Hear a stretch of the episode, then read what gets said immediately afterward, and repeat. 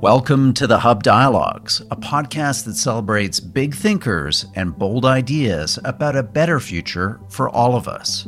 I'm Rudyard Griffiths, the Executive Director of the Hub, Canada's leading source for analysis and insights on public policy. Our goal at the Hub is to escape the opinion bubbles of conventional conversation and prod our popular discourse back to the issues and ideas that matter, that can shape our collective future.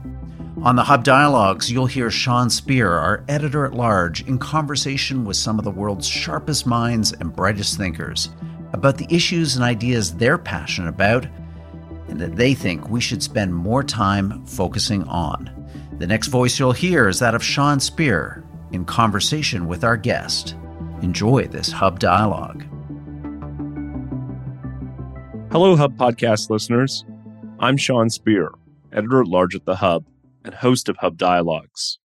Today, we're bringing you a past episode from September 15th with New York Times columnist Ross Douthat about his must read book, The Deep Places, a memoir of illness and discovery. In the dialogue, Ross and I discussed his experience on the edge of medical science, as well as his views on overcoming decadence, the future of conservative populism, and what it's like to be a conservative writer at the New York Times. The next voice you'll hear is mine in conversation with Ross Douthat. Ross, thanks for joining us at Hub Dialogues, and congratulations on the book, which marks its one year publication date later next month. Thanks so much, Sean. It's really a pleasure to be with you. Thanks so much for having me. You've said at various times that your first dream was to be a novelist. This book, which is a personal memoir of sorts, reads much more as a story or a narrative than your previous ones. What was the writing process like, and how did it differ from your past books? Yeah, well, that's I think that's a fair description.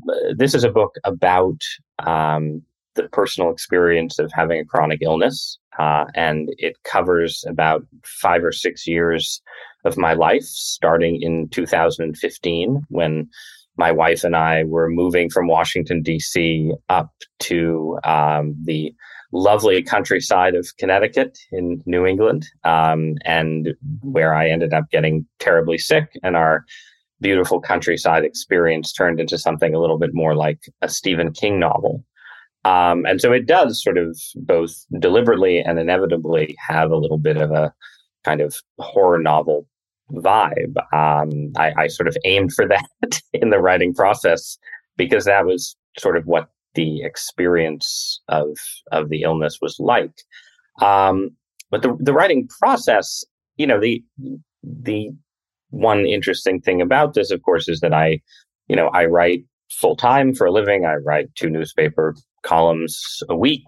I tweet. I write longer essays. I write other books. Um, and so I, but I spent a long period of being really, really quite sick, you know, sort of deeply debilitated by this illness and not writing about it at all. Um, in part because at first I couldn't figure out what was wrong with me.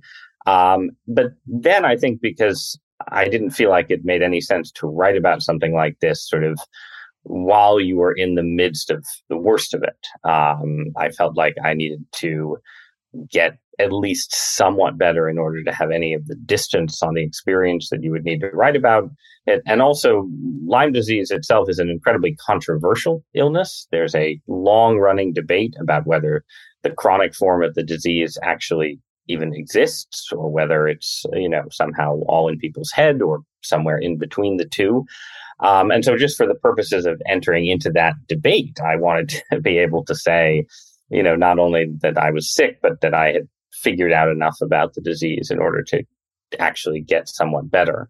Uh, and so it took about five or six years for me to reach a point where i could sort of clear those bars and and do the writing.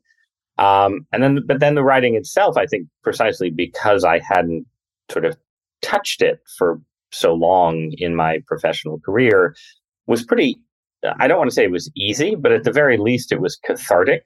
There was sort of a rush. Uh, you know, I, I wrote this book much more quickly than I've written my other books. I wrote sort of the outline for the book in about you know, like three days. I think, you know, produced like 20,000 words in three days. Um, so there was a sense of sort of having this story that I had been, you know, as a professional writer, sort of keeping inside that I was finally allowing to spill out. Let me pick up a point you raised about the controversy surrounding chronic Lyme's disease. Uh, assuming most listeners don't know a lot about the disease, help us understand why did the mainstream why did mainstream medicine rather deny your existence and even accuse you of being crazy so lyme disease is an illness carried by ticks um, and there is a sort of normal progression for the disease where you get bit by the tick and then if you're infected within a couple weeks you get a kind of bullseye rash around the tick bite and then you usually get a fever and that's the point where ideally you get diagnosed. And if you get diagnosed, you take four weeks of antibiotics, and then ideally you feel better and go on with your life. Um, and that sort of normal pattern of the disease describes some substantial percentage of cases, somewhere between 65 and 85 percent of cases. Let's say I'm I'm I'm estimating right. Um, but then there's a range of people who, for various reasons, uh, they don't get the bullseye rash. Uh, ticks, as you may have heard, are extremely tiny. It's very easy to get bitten by a tick without realizing it. Um, there are a lot of people who don't get diagnosed for a very long time. Um, and then the blood tests for Lyme disease are not um, not perfectly accurate, to put it mildly. They miss some range of 25 to 40 percent of cases. And then Lyme disease is just like a lot of chronic illnesses, a really weird disease. Uh, and I think in the age of um, COVID and long COVID and sort of the weird aftermaths that people have had from coronavirus infections, there's more understanding of this that you can get a disease that sort of infects you initially and then has just really strange systemic consequences lasting for months or years beyond that. And Lyme is like that. You know, you can get symptoms in any part of your body. You can get symptoms that uh, that resemble other diseases. You know, in my case, I had chest pain that would be diagnosed as, um, you know, phantom heart attacks. I had digestive problems. I had musculoskeletal pain. So it imitates a lot of different diseases, and you can sort of shuttle, as I did for a little while, from one specialist to another, getting an endoscopy, eh, you know, a look at your stomach one day, a heart test the next day, something in your groin the day after that. Um, so it really takes someone who you know has a certain kind of experience with the weirdness of the disease sometimes to put a lot of these signs together and actually give you a diagnosis um, and then if you're in one of these sort of long term cases, as I ended up being, there's just no certain treatment protocol. Uh, some people get better by just taking antibiotics for an extra month. Some people take antibiotics for years and years. Some people try obviously much stranger things than than that in order to get better. And I did both things. I took antibiotics for many years, multiple antibiotics over a long period of time. And I also did a lot of experiments on the fringes of medicine. And so when you, when you add all of that up, the weirdness of the disease, the difficulty of diagnosis, the fact that lots of people get better with this very basic treatment, I think it's at least understandable why a lot of doctors look askance at patients who claim to have chronic Lyme and say, well, you know, this is probably psychosomatic or it's probably some other illness. Um, that's that's sort of you know that's my attempt to be understanding. The part of me that actually went through this, you know, has this incredible fury about sort of medical indifference to a disease that really is life destroying for a lot of people. Um, but again, that's you know one of the reasons to write after you've come up from it a bit is to, you know, to try and figure out and understand why the medical system would sort of fail patients as, you know, frankly, it failed me for a certain period of time. As you say, Ross, as your symptoms persisted, uh, the book outlines the various steps that you took to put your medical well being in your own hands. Um, this included a number of conventional and unconventional medical treatments, perhaps most notably a sound machine that at a particular frequency is supposed to target a virus similar to an opera singer breaking glass. You observe in the book that your family's unique religious journey as a child opened you up to the possibility of the weird or the unconventional. Help me and our listeners understand this point. What's the connection here? Well, so I grew up in, eh, you know, what was in certain ways a very normal seeing, seeming liberal upper middle class family. My parents went to Ivy League schools. My father was a lawyer. Um, but at a certain point in my childhood, we, um, well, one, my mother had her own, some, some of her own chronic health problems, uh, that, you know, opened us up to, um, let's say, sort of uh, organic and whole foods type foods and things like that long before any of that was a was a mass market industry. Um, so I, I had some experience sort of on the on those kind of fringes back as a kid. Uh, but then we also sort of fell into the world of Pentecostalism and charismatic Christianity for a certain period of time when I was a kid. Um, so I always had this sort of this kind of double existence where during the week I went to a you know normal liberal secular private school and then on the weekend sometimes I would watch my parents speak in tongues um, and so that that you know that has in certain ways always made me a fairly open-minded person um, and so from you know given that uh, open-minded about a range of things that might exist in the world without being immediately accessible to establishment opinion.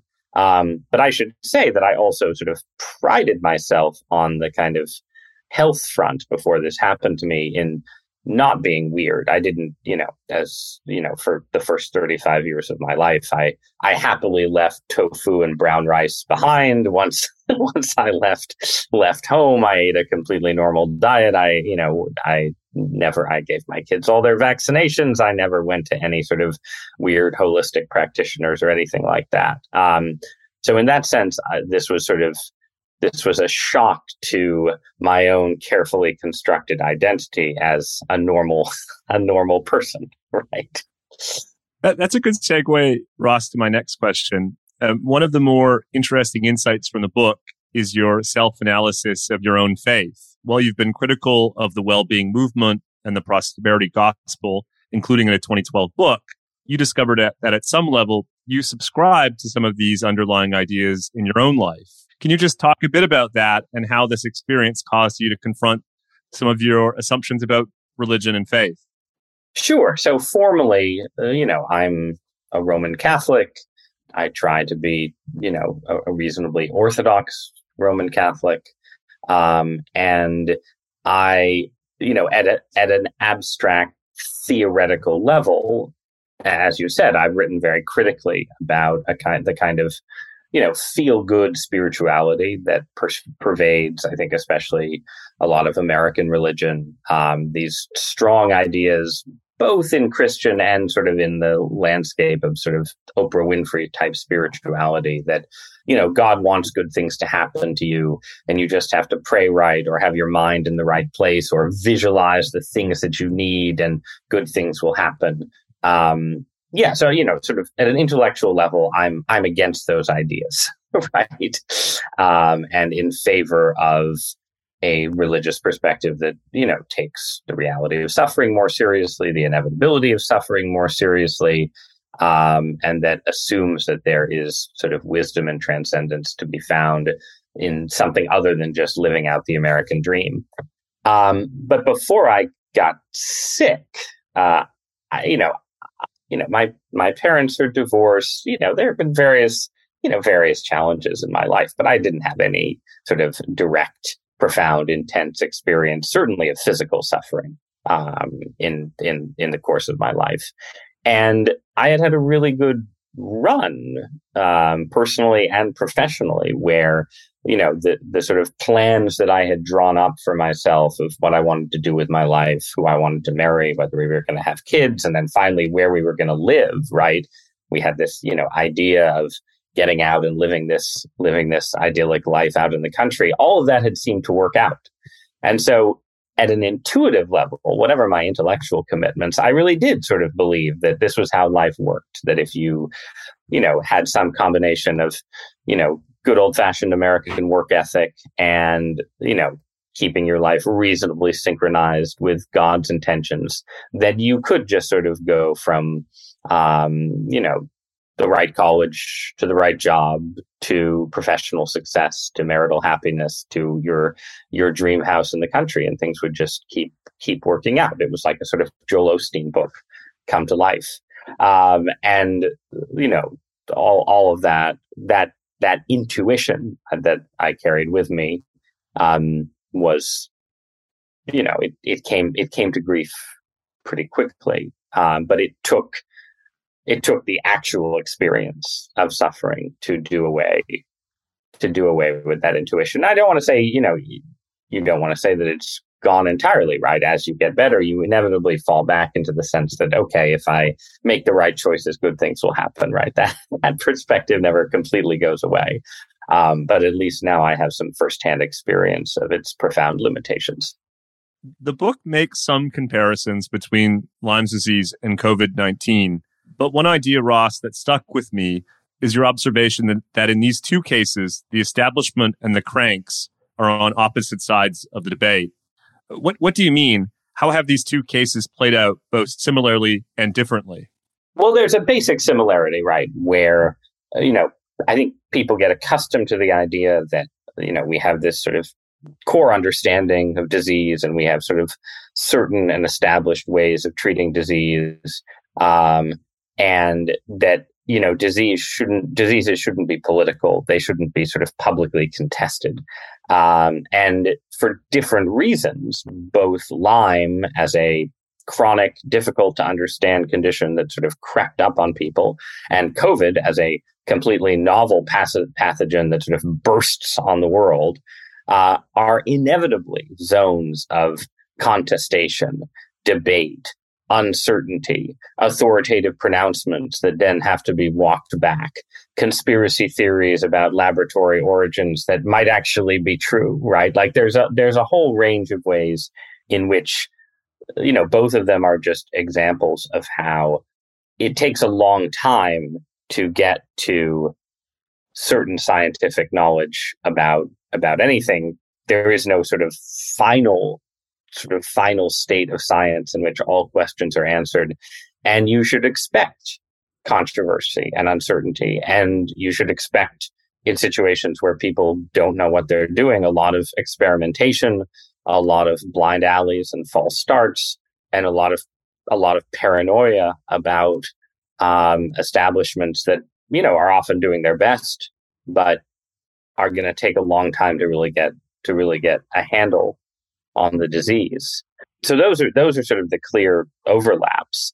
The you know the flip side, or uh, the way the way in which they um, flip their narratives, I guess you could say, right, is that in the case of COVID, you have the establishment after some sort of initial doubts coming around to the position that this is a disease that you need to take very, very seriously and take maximal precautions against. And then the critics and outsiders and sometimes the cranks would be the ones who were more likely to say no the establishment is over you know this is this is all overblown. Um, you know they're over overestimating its the disease's severity overestimating how many people are dying of it uh, all of that kind of thing. And then with with lyme it's it's somewhat reversed and the establishment is saying chronic lyme isn't a real thing, or maybe it's not a real thing, you shouldn't have to worry about it. And the, the outsiders and the cranks are saying, but wait, look at all these look at all these horribly sick people. You know, how do you how do you explain them? So there is there is sort of a you know that that kind of difference and divergence. But some of it is contingent, right? For a few months at the outs or a month or so at the outset of COVID, the people taking it seriously were the cranks reading, you know, reports from Wuhan on message boards on the internet and it was the establishment saying oh this will probably resolve itself we shouldn't you know you shouldn't you shouldn't freak out right so one of the lessons of all these debates is there's no sort of inevitable establishment versus outsider dynamic with different diseases um, those dynamics can take different forms. It leads to a question about trust in our lead institutions. You wrote in a recent column that inconsistent instruction from public health voices over the past few years driven at least in part by ideological preferences, are undermining trust, including your own. You conclude the column by saying, quote, I can never trust any anything these people say again. Ross, as someone in an elite institution with progressive predispositions, what's the incentive structure that's causing these organizations to preference ideological affirmation over protecting their own credibility and trust? Are they misreading their self interest or are they actually reading it correctly? And if so, what does that say? Well, I think there are two there are two things going on, right? One is that there is a strong desire in institutions to effectively shore up and defend their own credibility against the fragmentating if that's if that's a phrase influence of the internet right so the the the internet and everything associated with it has clearly changed the dynamics of public debate in the western world you have more voices more fringe voices that attract larger and larger audiences and sort of institutions that that sort of depend on or imagine themselves depending on a certain kind of authority um, for their influence, therefore become invested in the idea that you need to defend that authority at all costs, right? Even to the point of embracing potentially censorship on the internet, right? So this is this is where you get into the the endless debates that we've had about, you know, what should Twitter and Facebook do about misinformation, um, you know, what should they do about anti-vaccine arguments? What should they do about, um, you know, at the lab, people debating the lab leak hypothesis? And so there's sort of, yeah, I, I think there's a a fear of the power of the fringe, the power of conspiracy theories, the power of bad actors that's leading well-meaning institutions that see themselves as defending scientific consensus and established wisdom to um, to, to essentially double down on their own authority. Right. I think you see this with sort of the persona of Anthony Fauci. Right. The the, the temptation to say, if you criticize me, you're criticizing science. Right. Like that the desire to say that comes out of the sense that science has become more embattled and needs a more vigorous and authoritative defense. So that's that's one thing that's going on. At the same time, within these inst- many of these institutions, um, knowledge producing and disseminating institutions, universities, media institutions, and so on, there has been, uh, you know, clearly a certain partial or complete ideological transformation over the last 10 or 15 years, certainly accelerated by the Trump era. Um, with new ideological norms. You know, no one can agree on what to call these norms. People use terms like wokeness, social justice, um, and so on down the list. But everybody knows that these new norms exist, um, and they're they're norms that sort of push these institutions towards uh, away from neutrality and towards moral engagement and towards the sense that you have a set of when you intervene in public if you're a public health professional you have to think not just about sort of the science qua science but also the political implications of your scientific statements and whether you know by saying something even if you think it's true you happen to be marginalizing a disadvantaged group or contributing to sort of racist structures or anything like that um, you need to be aware of it and it should color how you uh, engage with the world, right? And these are two very different tendencies, right? A desire for elite institutions to be sort of morally engaged political actors and an, and a desire for elite institutions to be sort of neutral defender, defender defenders of authoritative knowledge against partisan and politicized actors but where they converge, you get a dynamic of, let's say, public health authorities dressing in the language of science political arguments, right? So when the George Floyd protests broke out and there was tremendous pressure for public health authorities who had just been telling people not to go to church, you know, not to hold funerals, not to do all of these kind of normal human actions the, the pressure on them was to come up with a scientific explanation for why these protests were okay. And so they defaulted to this, you know, this sort of implausible language of, you know, well, racism is a public health challenge like COVID itself. And therefore, Um, they're actually defending public health by protesting and so on. Uh, you know, these, these arguments, they couldn't just say, I think this cause is more important than the risk of the disease. They had to sort of dress that political argument in scientific language. And that convergence, to go back to where your question started, I think that convergence for anyone who doesn't share the ideological presuppositions, it just hollows out scientific authority uh, in ways that I think have only worsened over the course of the pandemic. The the example I cited in the column was how public health authorities have talked about monkeypox out of their you know desire not to marginalize or in some way mistreat the gay community. They've ended up sort of evading and avoiding frank talk about how the disease is actually transmitted and sort of dressed it all up in sort of, you know, highly ideological language. Um, and it just, it just destroy, da- it damages and ultimately destroys uh, their credibility as spokesman for um, neutral medical knowledge, I think. You're one click away from getting access to all the Hub's best analysis and insights. Go to our website, www.thehub.ca, and sign up for our daily email newsletter, Per Diem. Each morning at 7 a.m. Eastern, in your inbox, you'll receive the cutting edge thinking and analysis of our smartest contributors, all curated for you based on the issues and ideas that are moving the public conversation. Sign up now, free of charge, at www thehub.ca. Now back to our program.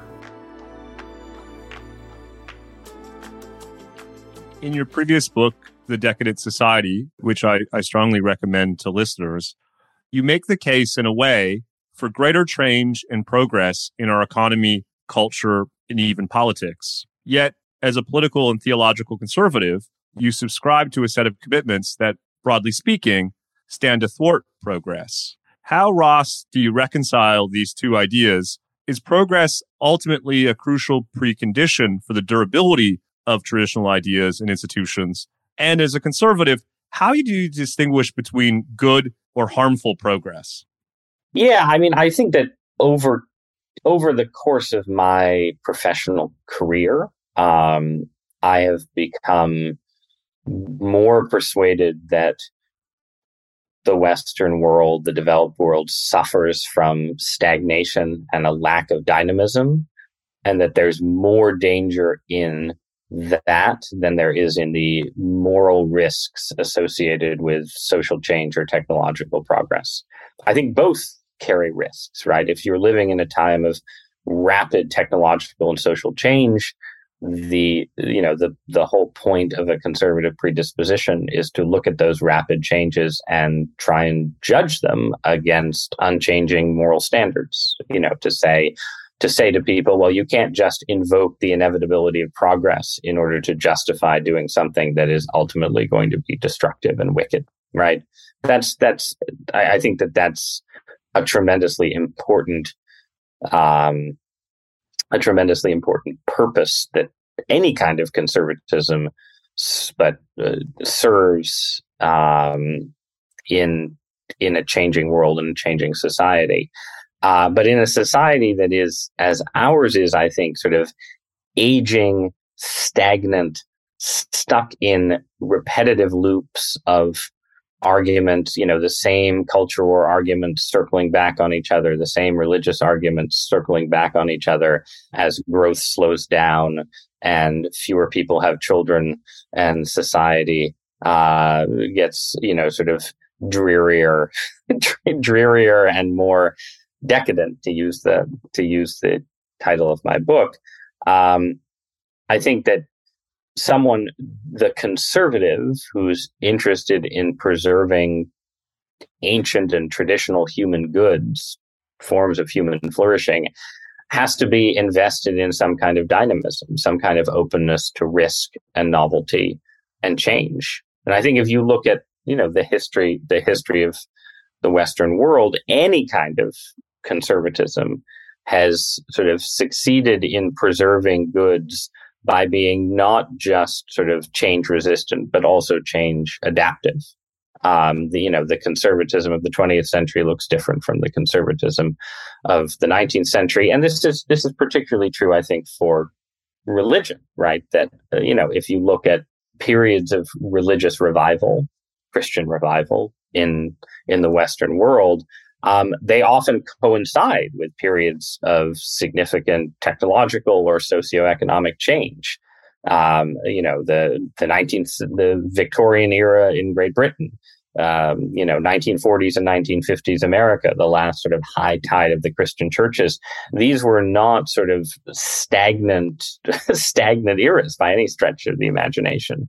They were dynamic and future oriented and, um, you know, dominated by substantial technological change. And traditional religion thrived in those eras by, on the one hand, offering something that was maybe more necessary to people in a time of change than it had been before, but also in adapting itself successfully to those changes, merging merging um, the traditional and and the modern. You know, there's a reason that you know we use a term like Renaissance, right, to describe some new era of cultural creativity. But Renaissance means rebirth, right? It means the you know the, every Renaissance reaches back into the past to claim something that is useful for the future, and I think that's sort of the place that a lot of cultural conservatives and traditionalists should be in today. They should see themselves as you know not as sort of change resistant, but as working towards cultural changes that bring that reach into the past to bring greater life and greater dynamism to the future. That's a great answer, Ross. Um, it's a tension that I grapple with personally, and so it's great to get um, your insights. I, I, just have a few more questions for you. I, am grateful uh, for the generosity of your time. Let me turn to another of your books. You and our mutual friend Reihan Salam wrote a prescient book in 2008, which observed changes in the Republican Party's voting coalition and argued for a more working class policy agenda to better reflect its interests and needs. Your calls went unheeded, and the short story is the party eventually got Donald Trump.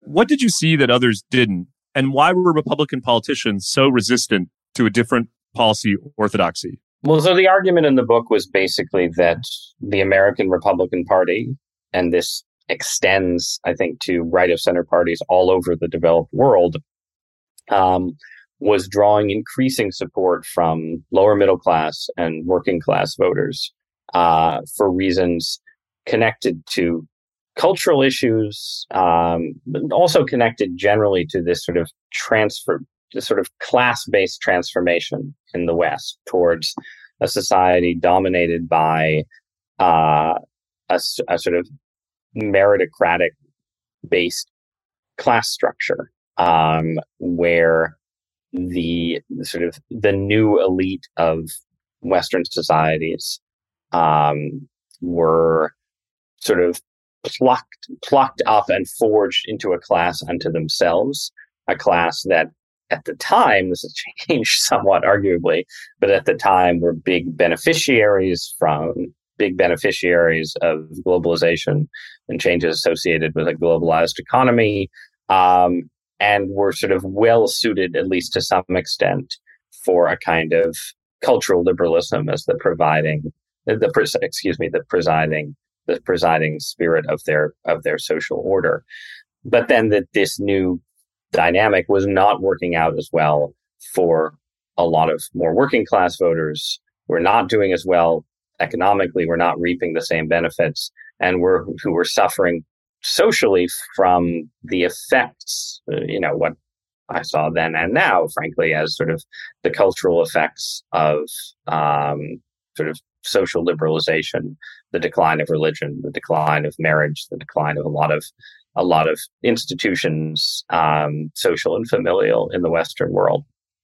And the argument in the book was basically that these voters were moving rightward uh, but that the traditional conservative parties didn't have a real economic agenda that was well suited to their interests and needs and that was capable of sort of building a sturdier foundation beneath middle and working class populations so that social structures, family structures, religious structures could sort of be built on top of that economic foundation. And so that was, we were calling for, in effect, a more sort of working class friendly conservative economic policies of the kind that since then, subsequently, lots and lots of conservative politicians in Europe and America have claimed to favor. Uh, Donald Trump being only the most only the most prominent example. The the challenge is that there isn't a clear sort of organized base within the conservative coalition to push for those kinds of policies. There are a lot of voters who vote for conservative parties who are sort of open to well, let's say open to economic policies that go beyond just tax cuts and deregulation, which is sort of the have been the default right of center political prescription. Um, but there aren't really strong interest groups that push for them, right? You know, unions were the traditional interest group that made that kind of push. Unions have, especially in the United States, been in steady decline and have never found a comfortable home on the right of center. Churches and religious organizations conceivably could make that kind of push, but they have been weakened substantially and are internally divided. Um, and so you have a, a situation on the political right where you have kind of mass support for a mix of economic distribution, reduced immigration, um, tariffs and protectionism to protect industries and jobs. That's that's sort of there as kind of an inchoate political force that figures like Donald Trump can can tap into. Um, but there isn't a it doesn't sort of take a really strong organized form or produce a lot of conservative elites who are intensely interested in its ideas. And so you'll get sort of these surges where, you know, Boris Johnson will take power in the UK and say, all right, I'm going to, you know, I'm going to have a, a plan to revitalize the, you know, revitalize the north of England or something. Um, but who's actually pushing for that plan? Plenty of voters might sort of support it notionally, but in practice, the people making policy for the Tories, like the people making policies for Republicans in the United States, are mostly responsive to their donor base. Their donor base is uh, still disproportionately wealthy, and so economic policy is still made more for the donors than for the voters. Um, so I think that's at least one story of why this sort of populist conservatism, working class conservatism, keeps sort of almost taking shape, but then not actually translating into policy. Um, with the other, you know, the other realities being one that, you know, a kind of libertarianism is just a really powerful force in American right wing politics, always has been, always will be. And it places some kind of limits on any kind of economic populism. Um, and then also, it's just really hard to get populist economics right. Uh, you know, y- you can say, okay, you know, there, there's this or that failure of the neoliberal world order. Um, but this, to link back to the pri- prior question you asked me, right? You can't just have a politics of, you know, redistribution to rebuild the working class because you actually need growth and dynamism as well, right? If there was a simple solution that delivered economic dynamism and you know, a sort of robust, economically prosperous working class, someone would have found it. And you don't see it across the Western world because it's actually hard to figure out what that synthesis should be. I would just say in parentheses, Ross, um, one of the things the pandemic has has um, caused for me as well with regards to this question is the need to confront basic questions about state capacity. So even if even if one is inclined to a more conservative populist economic agenda, there there are outstanding questions about the government's ability to deliver on, say, industrial policy. Right. No, there's lots of there's lots of ways in which the you know the standard libertarian critique of government action still obtains and has power even if you think we need the government to do more things right even if you look at um, you know, if you, if you look at, say, the hollowing out of industrial capacity in North America and outsourcing to China and so on, and you say, okay, this is this ended up being a bad thing, or it ended up having greater costs than we expected, and we need to reverse it. There's still big questions about whether you can actually successfully reverse it or whether you just end up you know, building up some Potemkin industries and wasting a lot of money and not actually doing the thing you set out to do. Uh, on the issue of class, you've written uh, powerfully about the diversion experience, particularly during the pandemic, between what you've termed the laptop class and the working class. We're now seeing this manifest over the former's resistance to returning to the office and the rise of so called quiet quitting maybe I'll just ask a general question and let you take it where you want. How should we think about this growing divide? And what do you think are its political economy consequences? I mean, in in part, we just we see the post-pandemic era through a glass darkly. Like it's really hard to get a full handle even on exactly what's happening and how temporary versus permanent some changes are. Right. So yeah, to, a, a couple things seem to be happening at once. If you look around like American cities right now, you can you can see some kind of transition to part-time um, remote work as a key feature of uh, upper class meritocratic life. Right now, is that is that enduring? Is that does that last another five years? Do you have a situation where companies look at what's happening in two years and say, okay, the pandemic really is over now. And, you know, for reasons of productivity and collegiality, we need to get everyone back in the office. I, I'm just not sure. You know, I, I think if you would were to bet, you would say that COVID accelerated a trend towards remote work um, that was happening very, very slowly, and that we're going to be at a new equilibrium where more people expect to be able to work from home twice a week. But I don't think you can know for sure. Um, but clearly, that has a bunch of potential consequences. It has consequences for hollowing out urban downtowns because fewer people are going to work in them. It has some positive consequences, maybe for revitalizing, you know, revitalizing communities outside these core metropolises because more people can spend more time at home and live further out. Maybe it has positive consequences for the birth rate because those people are more likely to have kids because they aren't commuting into work or crammed into small apartments. But there's a lot of stories you can spin out, and we don't know exactly how far that trend is going to go. And then similarly, at sort of the other end of the economic spectrum, we don't know why there we, we don't eh, i would say we don't know for sure why for instance when i go to maine in the summer right now you see lots and lots of restaurants that are only open three days a week because they can't get people to work there anymore right? Like um, even at higher wages. Wages have gone up and yet lots and lots of service industries are still struggle, struggling to find work. Now is that a consequence of reduced immigration um, you know, you talk to people running restaurants in Maine who say, "Yeah, I used to get some Russian Russian exchange students to work for me, and we're not, you know, we're not getting them anymore." Right? Like that's a that's an effect of the pandemic, but also changing geopolitics.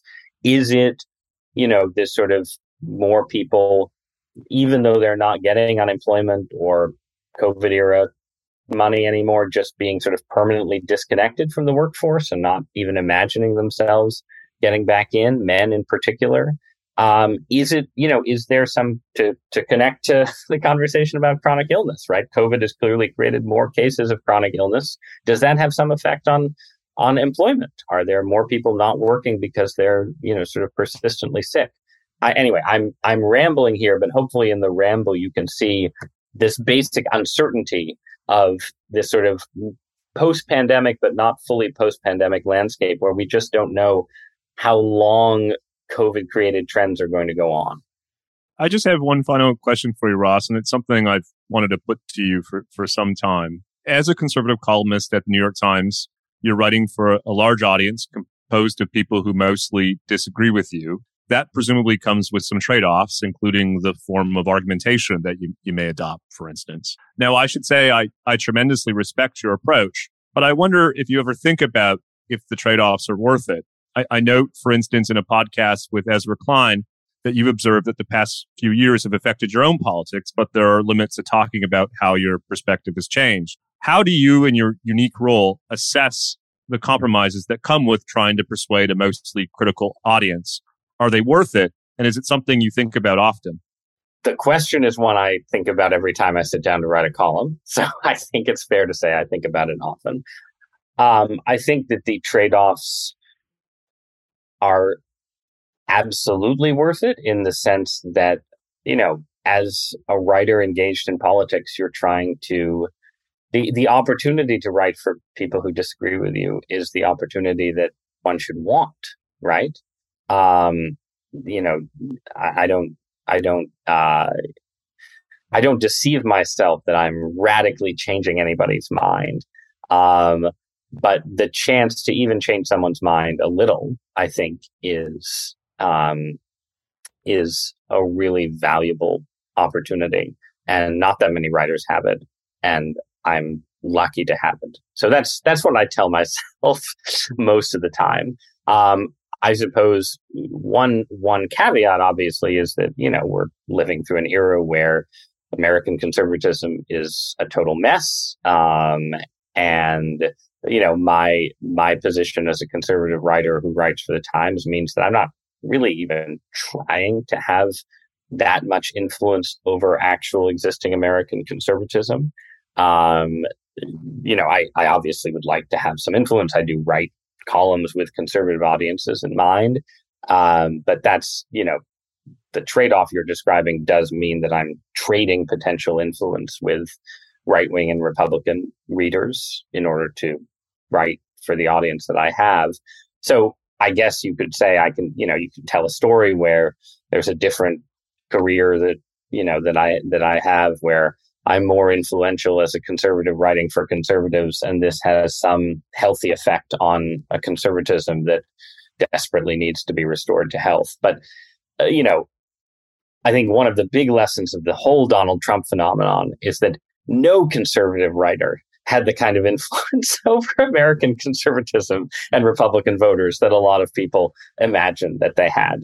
Because had any had conservative writer conservative writers you know they didn't all oppose trump but you know whether it was national review or george will or you know any any subset of conservative writers you wanted to pick most people opposed trump most republican and conservative voters ignored them and i think the lesson there is that you know you sh- you just shouldn't overstate the influence of writers and that i guess provides some comfort for me you know if i if I imagine that alternate world where I was writing more for conservatives, I should assume as a default that I wouldn't have had that much influence anyway. Uh, that's a great answer, and, and, this has been a great conversation. The book is The Deep Places, a memoir of illness and discovery. Ross Douthat, thank you for joining us at Hub Dialogues. Absolutely. Thank you so much for having me. Thank you for listening to this episode of the Hub Dialogues, brought to you by The Hub, Canada's leading source for analysis and insights on public policy. We hope that you enjoyed this episode. Maybe it expanded your horizons, opened your mind to some new thinking and ideas. Please don't forget to share this episode with your friends and family, subscribe wherever you get your podcasts, and leave us a rating and review. That would be greatly appreciated. I'm the Hub's executive director, Rudyard Griffiths. The host of today's program was Sean Speer, the Hub's editor at large. This episode was produced by Amal Attar Guzman. Our audio producers are Alex Glutch and David Matta. Thanks for listening.